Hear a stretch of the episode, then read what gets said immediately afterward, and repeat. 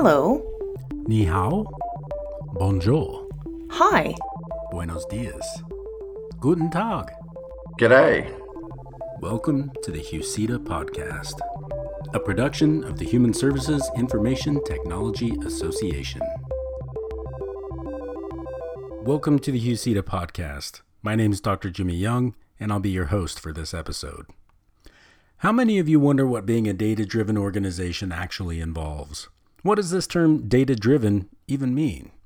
Well, in this episode of the podcast, I explore these questions and more with the help of Dr. Angela Kline and Dr. Stephanie Dolamore as we center our conversation around their article, Understanding Data Driven Organizational Culture, a case study of Family League of Baltimore, which was published in the Journal of Technology and Human Services in 2020. Dr. Angela Kline is an assistant professor in the Department of Public Policy and Administration at West Chester University, where she teaches in West Chester's MPA and DPA programs. Her research interests include topics in nonprofit management and accountability, social equity, and effective mentoring. Dr. Stephanie Dolamore is an assistant professor of public administration in the School of Civic Leadership, Business, and Social Change at Gallaudet University in Washington, D.C. She teaches an American Sign Language and English for the bilingual Master of Public Administration program for deaf, hard of hearing, and hearing students. Her research explores the intersection of social justice and organizational culture in the public sector. Doctors Dolamore and Kline are currently working on an edited volume titled Organizational Culture and Social Equity, an experiential guide. This book focuses on how organizations can practice strategies that advance social equity through their policies, physical characteristics, leadership behavior, and socialization, among other characteristics. And it's going to be published by Routledge in late 2022. During the podcast, we talk about some organizational theory, the importance of feedback loops, and having good communication among staff within the organization, as well as with stakeholders in the community. I learned how data can help build trust with an organization because the lack of access to data can really be detrimental to building trust. But we also need to remember that the data collected needs to be good quality data.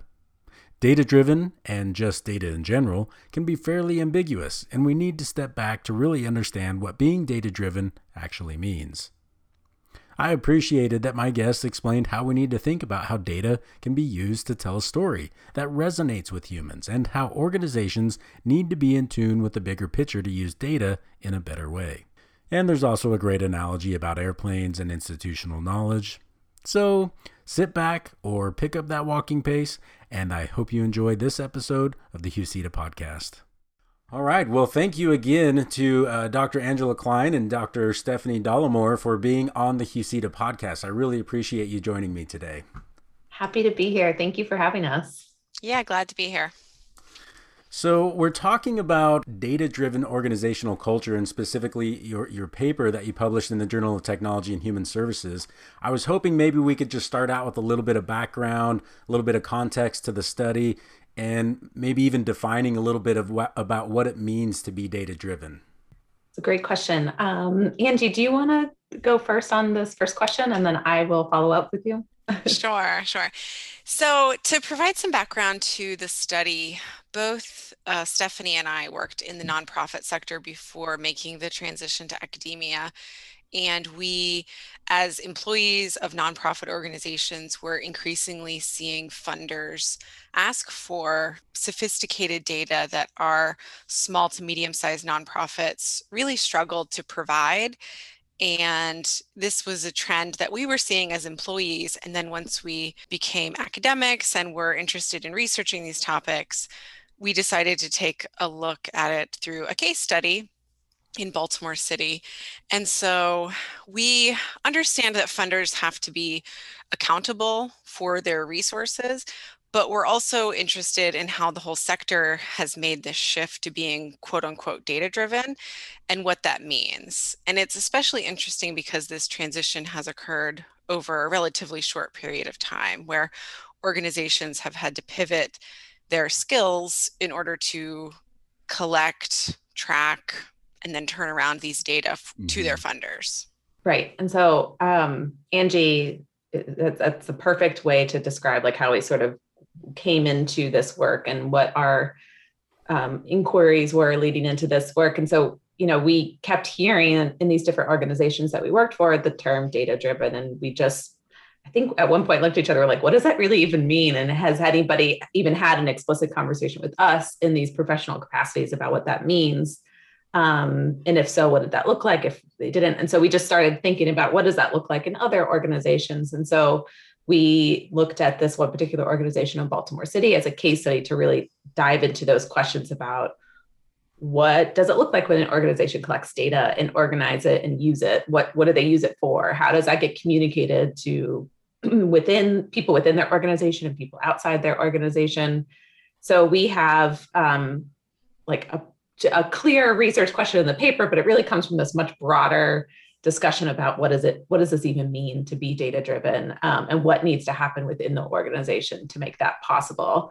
Um, and so in our paper in particular we we were sort of deciding which theories apply best to the situation and we looked at scott's institutional theory. Um, and we feel like that's a really important tool for understanding how, how do organizations make sense of what they're doing. And so we add on to that framework with the fourth pillar talking about the importance of communication. And then from there we use our case study to say what are the, important lessons in one organization that's a very large organization and what they do uh, and being data driven so that was sort of the background of why we we did this direction. Excellent. Yeah you know i I feel like this idea of uh, data driven organizations has been creeping up for a number of years now. And I, I, certainly, in some of my macro classes that I teach with students, I've kind of brought in just a little bit to kind of uh, whet the appetite, so to speak, and let them know like this is kind of some of where maybe the future of organizations are going or maybe need to be. And so I was wondering what maybe are uh, some of the kinds of technology that are required for organizations to become more data driven. What what does that look like? I guess I'll jump in and, you know, push that question back a little bit because I don't think, from my perspective, I don't think that it is even starting with the technology. I think that technology mm-hmm. is an important tool, but I think it fundamentally comes back to the communication that's involved among the staff, the people who are actually administering the programs and working with people in the communities. And so I think the most important part is that there's a feedback loop to the communication or to the data, if we want to mm-hmm. speak in those terms.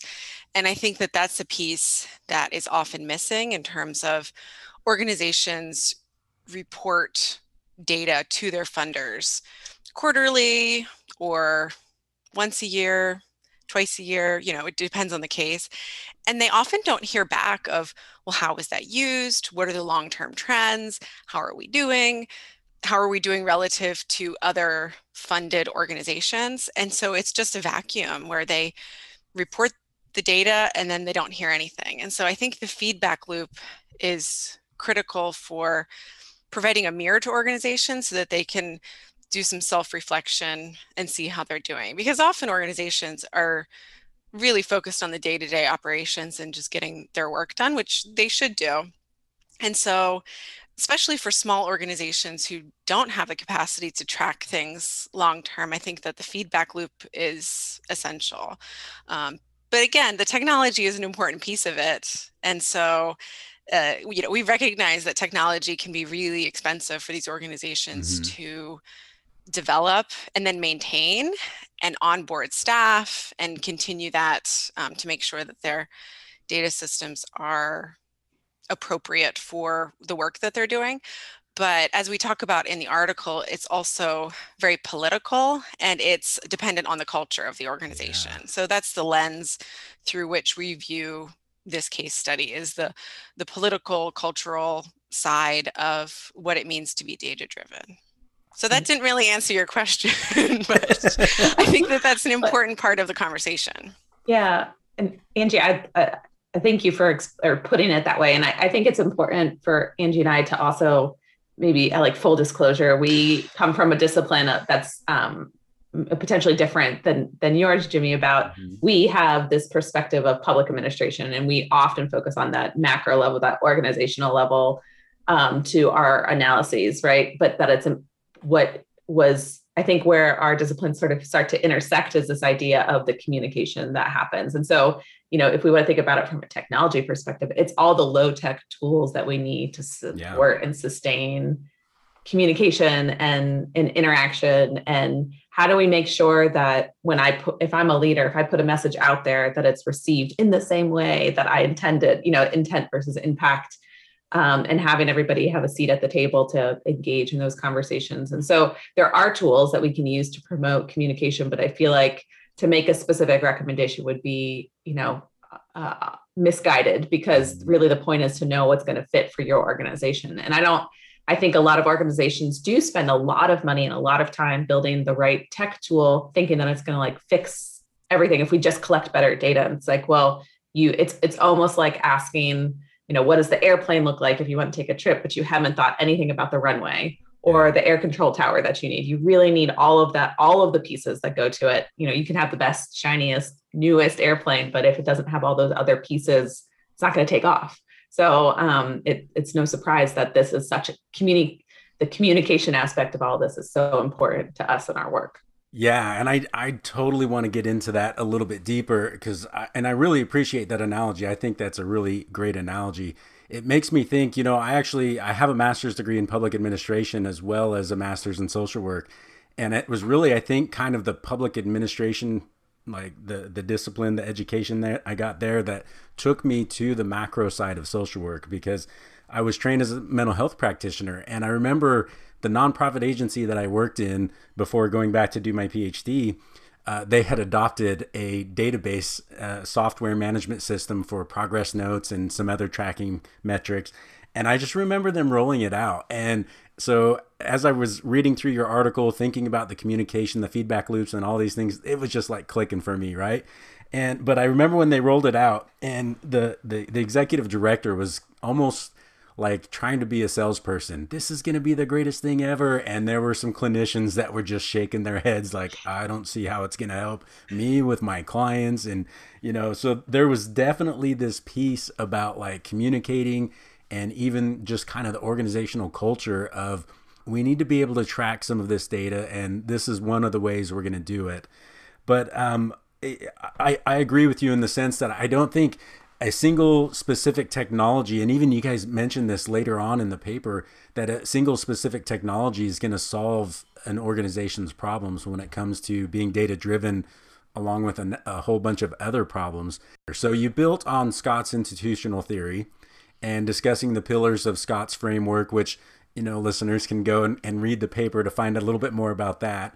Uh, but this really helps form support for an organization, creates this idea of institutionalization.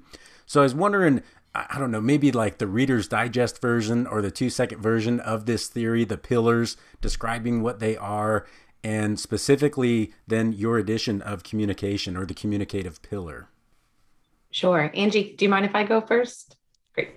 So let's go back to this analogy of the airplane. Um, when you take a trip, um, you usually have a pretty regular set of experiences. You go to the airport, check in, you go through security, you get on the plane, you hang out for a little while, and then you arrive at your destination. Um, so Angie and I both have kids, and if we were to go on a trip with our kids, um, you can imagine them saying like, "Well, what happens to the bags, and who drives the airplane, and how do they know what to do with the airplane?" And mm-hmm. on and on and on with all these questions. And it's precisely because we as adults have become we have an institutionalized knowledge about what the airport what trips look like and what happens whereas our kids need to learn all of that information. Yeah. so that's essentially like a very summarized uh, simplified version of what this what it means to have an institutional knowledge about something. Um, so the same is true at nonprofits with their organizational values. So what they do and why and why it makes sense to them that's the process of institutionalization. Um, so what it's almost it's also related to this idea of what do people take for granted at their organization? So when it comes to being data driven sometimes that value is deeply ingrained in the organization. And they just naturally have this system and process and leadership and an organizational culture that really makes that happen all the time. Um, and if you know that because if people outside the organization just sort of describe that as that that's how that happens Um, they probably couldn't point to any one thing, but it's spread across the whole organization. Um, and, and so that's what, for me, that's what this framework sort of tells us. Um, and so Scott's framework is one way for explaining the phenomenon. He says that there's three pillars to um, institutionalization. Uh, there's a regula- regulative pillar, which is about surveillance and sort of the external factors that support institutionalization. The normative pillar, which is about processes, the internal things that happen to support institutionalization from a policy perspective. Um, and then the cultural cognitive pillar, which is about the beliefs that's inside the organization. Um, those are sort of all the soft things that are happening in the organization. And then we have proposed in our article a fourth one about communication and why there's um, a reason that there's an important reason for organizations broadly defined to be using and be aware of what knowledge, what data, soft or hard data that they're using to make their decisions. And so we we think that altogether those four areas um, are what happens. It's sort of the, the recipe at, at different organizations for how um, they arrive at being data driven or not. As Stephanie explained, the taken for grantedness or the shared understanding is in the cultural cognitive pillar.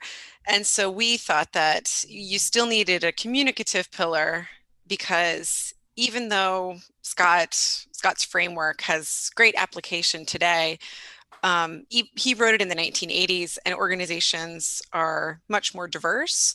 And so you can't assume, you couldn't assume in the 1980s, and you can't assume today that everyone within an organization has uh, the shared understanding that you need to make this work progress. And so the communicative pillar was our addition to try to encourage organizations to grapple with these topics because I think in that process of grappling with the definition of what it means to be data driven is where you can move uh, to the taken for grantedness because it just is part of the work that you do. Um, the other thing that I think is important when we think about organizations that are becoming uh, increasingly more diverse, both in their uh, workforce, but then also the communities that they serve. Um, we cite in this article the um, work done by Hrabowski, and he looked at a similar topic in the context of higher education. And he cautioned uh, that whenever you're talking about performance data that's uh, so-called uh, value neutral, you have to take a hard look at it because of the the power balance that exists when you're defining uh, performance metrics. And so I think also organizations often, as you gave your example of the executive director that was selling it really hard to the, the staff to say, this is going to be great, this is going to be perfect, this is going to solve all your problems. I think organizations have to talk with their employees about what they're actually going to be tracking, not only because it makes sense from an organizational standpoint, but the buy in that you get through that process is Im- important for ensuring that the work is going to be sustained. Yeah, and I, I, think that's so important. And to kind of maybe this goes along partly with what we're talking about. I found the quote from your paper that I was I've been thinking about in the context of this conversation. So is it all right if I just read this real fast? Sure. So you had this sentence in your article that said. Uh, Another pitfall related to software design in nonprofit organizations is the quest for the magic, specialized software that will solve their evaluation problems. And so, as a program evaluator, I've worked on a program evaluation with a nonprofit in Virginia for over 10 years now. Um, it's been interesting to talk with you know agencies, organizations, etc., about technology and software and feeling like maybe this is going to be the savior. You know, I wrote my dissertation about that in social media with nonprofit organizations, feeling like it's going to help sustain their organizations for whatever kind of economic or whatever turbulence might come their way. But I don't think that's necessarily happened. So I was wondering in what way technology can help an organization or even data can help the organization with some of these challenges related to evaluation. I think that data within organizations can help help staff internally build trust because if they can trust the quality of the data that they're using to inform their decisions or alter their behavior, it builds trust for the work that they're doing. Um, if they constantly have to go and check and see if the data is correct or if it's up to date or if they can't access it, um, as we talk about in the case study, it produces a lot of problems for the organization. And then the staff have to find workaround ways of getting their work done. And so ultimately that the lack of data or the lack of access to data does the opposite. It um, destroys their trust in the mm-hmm. systems that they have. So I think that in terms of building trust, um, you have to make sure that the data that you have access to is uh, timely and available to the staff. I agree with Angie that this idea of building trust through data, um, and it's not just like that. I, I agree with Angie's point about like that they can trust the, that the data is valid and, and we can use it for the specific intended purpose we set out to have, but also that like when you maintain communication channels and everyone has equal access to the communication channel um, internal to the organization. And if you've got external partners that are part of the data collection process too, right? Everyone's got an equal part of that communication channel, then we have relationships that we're building um, that can hopefully have you know we can equalize some of the power imbalance and we can have buy-in into the process so that it's not a huge sales pitch down the line that it's like well we are adopting this and so everyone's going to get on board you know like mm-hmm. whereas if everybody knew what was coming and why we're having this conversation and what are the possible tools and you know that leaders legitimately heard if there were concerns or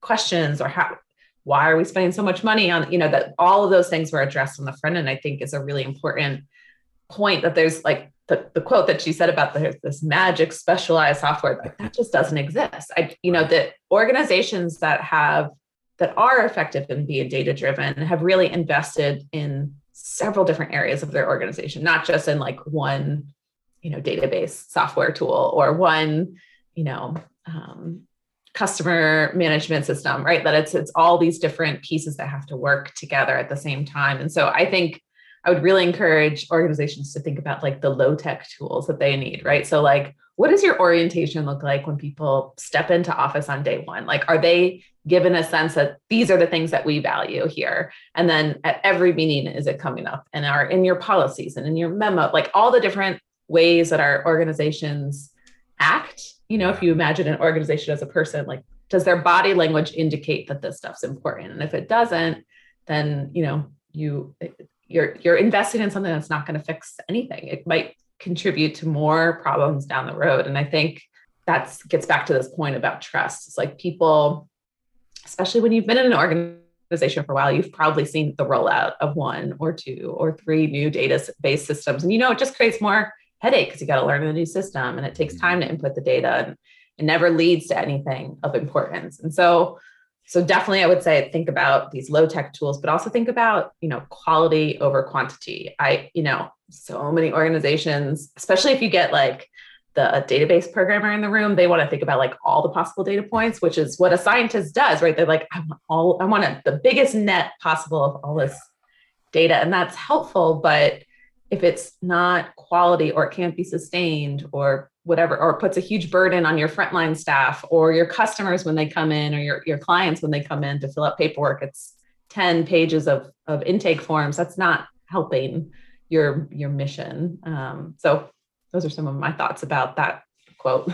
And I, I think that's so important though, that the idea that you bring up about low tech solutions or even no tech solutions, right? So as you pointed out, um, one of the things that I've often told my students that is easy to think about if they're going to evaluate a program or look at an agency, one of the basic assignments that we often have in social work macro practice is like an agency analysis, right? Just look for a problem, propose some kind of a way to change it or transform it, whatever. And uh, one of the easiest things, or one of the ones that has recurred in my assignments with students over the years, is like employee burnout or retention. And uh, I always kind of go back to this idea of like an easy thing that organizations can do is in the job description when they hire someone, be very clear about what their roles and responsibilities are. Like that seems like a very low tech kind of way to communicate and create the type of organizational culture that maybe you think you want to have. I don't know if that makes sense, but I think it makes total sense. When I my my first job out of college was in AmeriCorps, but my second job was in um, you know being a, a, social worker for youth in foster care. And I remember um, we had an intern one summer, and she said to me, you know, I, I can't wait to be a social worker because I just love working with people. And I was like, you know, 90% of my job is paperwork. Like legitimately, 90% is filling out forms, scheduling appointments, going to court, like it's all paperwork. And 10% of my job is like seeing my my kid face to face, the different kids that I was working with. And I I think you're absolutely right about what the expectations are on the front end. And then at all the different points that we have when we interact with employees, if you're a, a supervisor, right? um, or a leader in an organization, what you interact with your staff all the time, right? In meetings and your emails, and when you set agendas for what your team should be working on, those are all different points about setting expectations and managing expectations. Um, and that gets back to this communication pipeline that we're Angie and I, our work is talking about uh, around do people have the opportunity to give you feedback when they're like shocked all of a sudden that 90% of their job is paperwork? It's like, well, let's talk about what that looks like and why that paperwork is so important and what the impact is for an organization. Help me value my work and see the value of my contributions. So again, what Stephanie's talking about is an internal interpersonal feedback loop to the employees to make sure that they know the value of the data that they're putting in. Um, so not only is the feedback loop necessary for organizations who are reporting data to their funders, but internally within organizations, I think that leaders have to make sure that their program staff know the value of the data that they're inputting, especially if it's 90% of their time and it may be taking them away from time face-to-face time with their clients. Oh, Angie, I think that's a really good point about, you know, when you, in this case study that we did, you know, we had a um, centralized organization that passed money through to other organizations. And so they didn't provide any direct services. The other organizations they worked with did. And so the other organizations had the burden of collecting the data for the or like the, the overall network to be to demonstrate success or not. And we heard story after story about how, you know, the organization that's providing the front line had to have frontline services had to have really clear like sign-in sheets and how difficult it was to collect those sign-in sheets because people wouldn't fill them out correctly yeah. or whatever the case may be. And it's it's because that just wasn't a priority because it probably wasn't communicated on the front end. The expectations were not set. So then what happens is on the back end you get frustration. It's like well what, why do you need all these pages? What what you know we were just trying to give the the food to the kids that we were serving not think about like could we read all of their names clearly you know? Um, so it's just a mismatch in what the expectations are and then what's being delivered. So really being intentional about that on the front end can help with the data driven effort. And i feel like that that communication and being intentional can even just help on the back end right? Whether it's an evaluation of some sort or just seeing that overall kind of program impact is going to be important to think about that in the beginning Right. So I want to pick on the the term institutionalization. We've already kind of mentioned it, or y'all have said it a couple of times already, and you bring up. I have to honestly say this is one of the best definitions I've ever seen, and I'm like, why have I not had this sooner? This defini- definition of institutionalization as being uh, one that's developed by Selznick and expanded on by Scott so they define institutionalization as an adaptive process whereby to institutionalize is to infuse with value beyond the technical requirements of the task at hand. I don't know why, but this the inner nerd inside me was like, that's it. That's that's that's what people need to understand when like we say, oh, we need to institutionalize this process. We need to institutionalize that or close the feedback or whatever uh, I've been like, like, I understand what they're talking about, but I've never really seen as good a definition as that. So, one, I appreciate you guys including that in there. But again, how then could we have this idea of being data driven organization help with that process of institutionalization? I think that institutionalization as a concept hasn't caught on because it isn't I don't think that the word accurately describes the concept. I think there needs to be something that's more exciting um, that gets people to understand that it just becomes second nature. Then it just becomes part of uh, whatever you're talking about.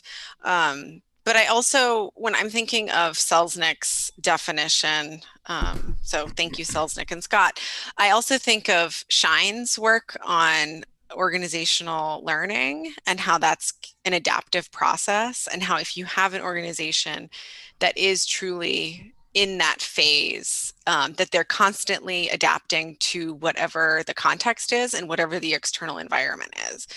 And so I think that that is um, part of it as well. And mm-hmm. so again, it's all about informing behaviors. We we talk about organizations as being data driven, but ultimately it's the people at the organizations that are doing things. It's the yeah. human beings that are mm-hmm. running the organization. And so any way that we can uh, influence their behavior that they're doing within their organization and the behavior is influenced by the data that they're receiving i think that that's all part of the adaptive process right 100% what angie said um, and, and for me this quote really gets at this idea of is being like data driven if we're talking about that particular aspect of it is that a task or is it a value right? Um, so by that i mean is it our is this something prescriptive or is this something descriptive about our organization? So a prescriptive action is like it's on my to-do list to be data driven right? Whereas descriptive means an outside organization looking in or a supervisor looking at my actions would just see that and be able to describe what i'm doing to achieve that value. And so for me it's really about that's what institutionalization is is it's it's make it's descriptive. It's becoming a value something that is just a natural part of the fabric of your actions and the actions of the organization. Um, and yeah I, I, think that that's a, a really important distinction because a lot of organizations go about it and impose it as a as a as a task right something that we have to we have to collect data we have to look at the data but it's not it doesn't as Angie said said much earlier about the black box, right? So if you have a partner organization, you give them the data.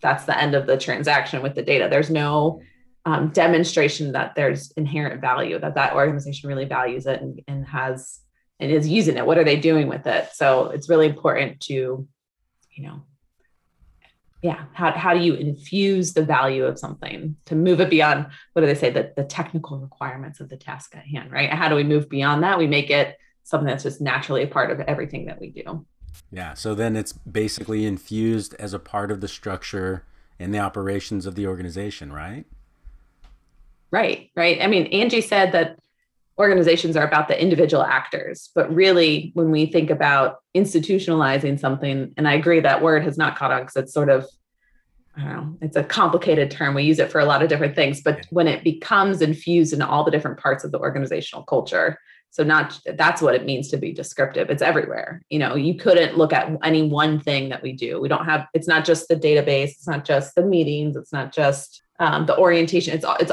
it's everywhere. It's in the water. It's in the air. You know it's just something that we're doing. And that sounds really um, ambiguous because it is. You know it's it's both concrete like you can say well you need a database and you need meetings and you need to do these things. You can talk about the steps but it also has to just become bigger than that I think that's such a good point too, because Behn, who has written a lot about performance management, um, says the data is ambiguous and ubiquitous. And I think even in the course of our conversation today, we've talked about data as a task, as a value, as a process, as a label. And so I think in terms of how organizations aspire to be data driven, I think everyone, all these funders are requiring it. So, like, oh, yeah, we want to be that. But really, are you talking about it as an organizational value? Are you talking about it as a label? Are you just adopting it because your funder is requiring it? And then it's more of a coercive relationship with that data. And so it's a really uh, tricky term to use for organizations. So, do you feel like maybe data driven or being a data driven organization, that phrase, is it becoming like buzzworthy now? Is that like the the hot topic, hot thing to say? We're a data driven organization. I think it's jumped the shark. Yeah. I think that I think that I roll my eyes when I hear we're data driven or we're evidence based. Whenever anyone says that, I just kind of cross my arms and I think, well, what do you even mean by that? I think that's, you know, I'm just kind of over it. I need something else. I need something that's more meaningful than just organizations saying that we're data driven. Because if you were to go to that organization's, uh, you know, employees and say, you know, what does that mean? You would get 20 different answers. Mm-hmm. So I'm I'm personally over the term, but I'll just speak for myself there. I won't speak for Stephanie. No, I agree. I I mean that's exactly what we found, right? That they said, well, yeah, we know that this is something we're trying to do, but oh, you know, we did in our research, we did interviews and then we did focus groups, and the focus groups were super interesting because they're like, oh, I didn't know that that program was doing it that way. Oh, that's a that's a that's a choice, you know, like, and it's because that commu- those communication channels weren't open.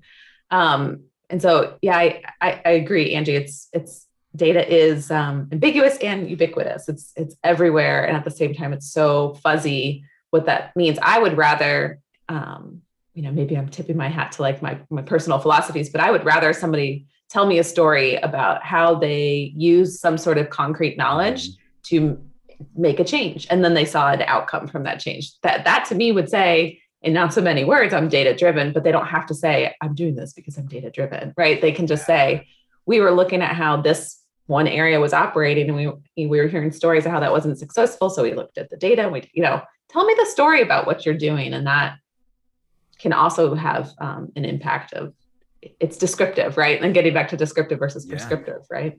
No, and I think that's the thing that is important to remember, and y'all kind of hit upon it within the the paper that telling the story can be powerful. And that's one of the things I've shared with my students when we talk about data management and just using data in decision making or however you want to use it in the organization. That we still have to remember that your data can tell a story. So, whether you create an infographic or you use digital storytelling or some other creative technique, use the data in a way that will capture someone and help them feel to know what it understands, what that data uh, means or is trying to imply. Because I think that's really how you're going to be able to capture someone and bring them on either as a supporter, volunteer, funder, or whatever it might be that you want to to do with those individuals. But you know, we often hear, or maybe it's just me, but big data, data driven, all this conversation around data and how we use it. But uh, oftentimes we don't necessarily step back to think about as y'all have already talked about relationships and communication, sometimes we just think it's like math, right? We just do the numbers and we get an answer.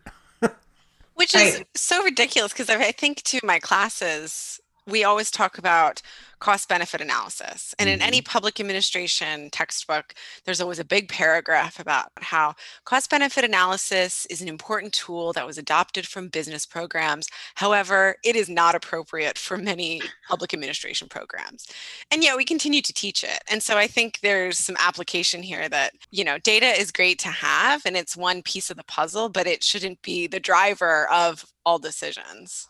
Right. And that's the point of data is not neutral and being data driven is not neutral. We can never, it is, we always have finite data. There's never, we never have all of it and we never know what's missing. It's just like one of those impossible mind bending things to wrap your head around. Right. And so if we can never truly know everything or know that if we have a survey that people responded to the questions the way we wanted them to, like that they interpreted those words the same way, then we've really got problems with our data uh, inherently. And so to, to be so to use it as a crutch to make all of our decisions is is ineffective. And we we see what has happened um, in the last 400 years in the United States when we rely on you know specific scientific points of of knowledge you know that it's we, we're missing out on whole parts of the important conversations around equity and inclusion whose voice is there who has not been included so this date the data is always imperfect. And so we just have to acknowledge that you know and when our partners when we demand data from others or when our partners share data you know get back to the story. What is the story that's there? I thought that was a really important point that you were making about what you're teaching your students because i think that is the story is we know from research that stories resonate with humans in a way that data just can't. You know you could put a spreadsheet up and some people will be there with you and some people will you know, not be able to to catch on to your main point. But if you tell a story, almost everybody in the room knows where you're going with it. And you can supplement that with data, but we we have to be in tuned with the bigger picture. Mm-hmm. Um, or the data makes no sense because it's always imperfect. Yeah. So I think it's mainly the accountants that are in the room that will love the spreadsheets. I mean, I'm an academic. I always want to see the numbers. Like I'm, I'm I don't want to be misinterpreted. Like I I always want to see more data than I have access to. I always want all I want to when I'm reviewing stuff, I always want to see all the data. But um, but that's that's just not always realistic in the real world. You know, nonprofits um, or federal, state, local agencies don't always have the time to run all of the numbers. You have you have to make strategic decisions about what data we're going to look at and why, and then move on.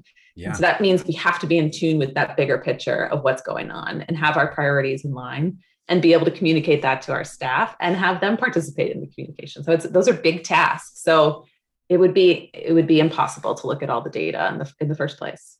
Which I think then also can kind of bring us back to that idea that some organizations kind of get fed like, oh, you need to be data driven. We have this database or, you know, this magic software that really doesn't exist, right? And then they right. some of them might buy into it and it just causes more problems, but yeah.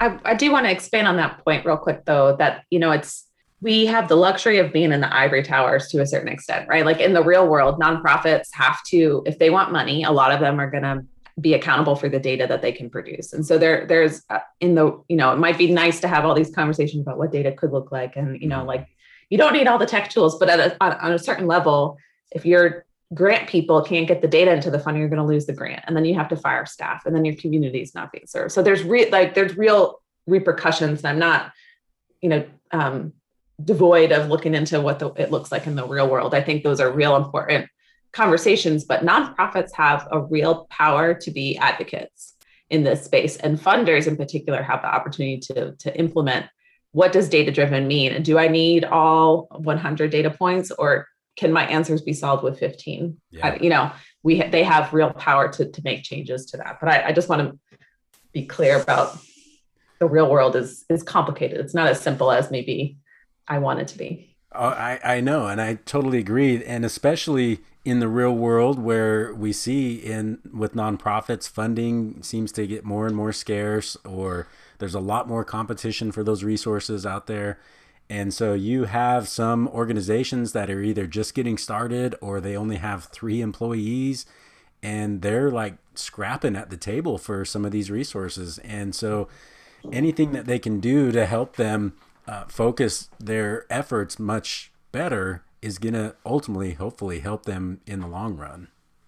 Right. Absolutely we've hit upon a couple of different challenges and a couple of uh, positives for being data driven and use utilizing tech, no tech, maybe some high tech solutions. So, just in the last couple of minutes that we have here, I want to end with what advice would you all give organizations that want to start this process of becoming more data driven, or even just some simple steps to start moving towards that area? my advice would focus on i think two two things the first would be to like do a inventory of, of from if you i'm assuming if you're in leadership you know take a couple minutes to write down what do you think your organizational values are. Maybe you have a, a formal document but just on your own what appears to be these like values that your organization has. And then find a couple other people and just like ask them to give you one minute of their time and tell you what they think their organization values are. And if if mm. those are matching then that's great. And if they're not matching i think you've got some work to do to say what's going on with our organizational culture and then if we have a specific goal about being data driven if the the values that are related to being data driven you know um, decision making values values about um, collaborating with our team and, and using evidence to make our decisions. If those values aren't on your list, then you've really got some work to do about how do we make this a value in our organization. And so if it's missing, which I think it is in a lot of organizations, I rather than thinking about like your technical tools, which is, you know, the easier place sometimes to start because it's it's like a clear issue. You have the database or you don't, right? But really where you need to look is your team and um, communicating with your team and starting the process to say this is this is our goal and why is this our goal and how do we make this a value what what is what are their opinions and then like my second recommendation would be to say to focus on quality over quantity. Don't start out collecting all the data that you possibly can. One it's just a almost impossible and a nightmare for everybody to start to implement that and it's very expensive but you know you don't need a very fancy database you know um, a database at its very fundamental level and i don't want to offend any database programmers but like it's it's really just like a spreadsheet that gets very complicated the more data points you have but you know you can start with a spreadsheet for collecting data about your programs. If you're a small shop one or two people what you're doing you can track you can create some data fields in a spreadsheet and start tracking what you're doing. So you don't have to have the fancy things but you do need to have quality data that you can prove unequivocally is is good data. So those would be my points of advice. I think to build off of what Stephanie was saying, I think even if you are going to start with a very basic database to again build in that feedback loop. And if you find that you aren't using the data, then that's telling you something that either your team wasn't ready for it, or you didn't have enough training, or you're not collecting the right metrics. Um, and so you have to kind of retool what you're tracking and how you're tracking it. Um, but most importantly, you have to consider how you're using it. And so if it is only to appease funders, I, I think it's worth having a conversation with those funders to share that uh, you know what an administrative burden it is to participate in that funding structure again that's a I'm saying that, as Stephanie said, from a very privileged position because I'm not in those shoes. So that would be a challenge. Um, but I guess for organizations that are looking to move toward being data driven, I would ask them why, you know, what their motivation is behind that. Um, but I would also caution them that it is a process. It's not just a label that you can say that you are data driven. It's a process for operating and it's a process for um, informing your behavior. It's not just something that you are. And I think, you know, we've touched on that several times that it's it's more of a, a way of doing things. Yeah, I mean, there's so much more I think we could go into talk about, but I don't want to keep you any longer than is necessary. So this sounds like a good place we can stop. I want to thank you again both for being on the HUSITA podcast today. Thank you. Thank you.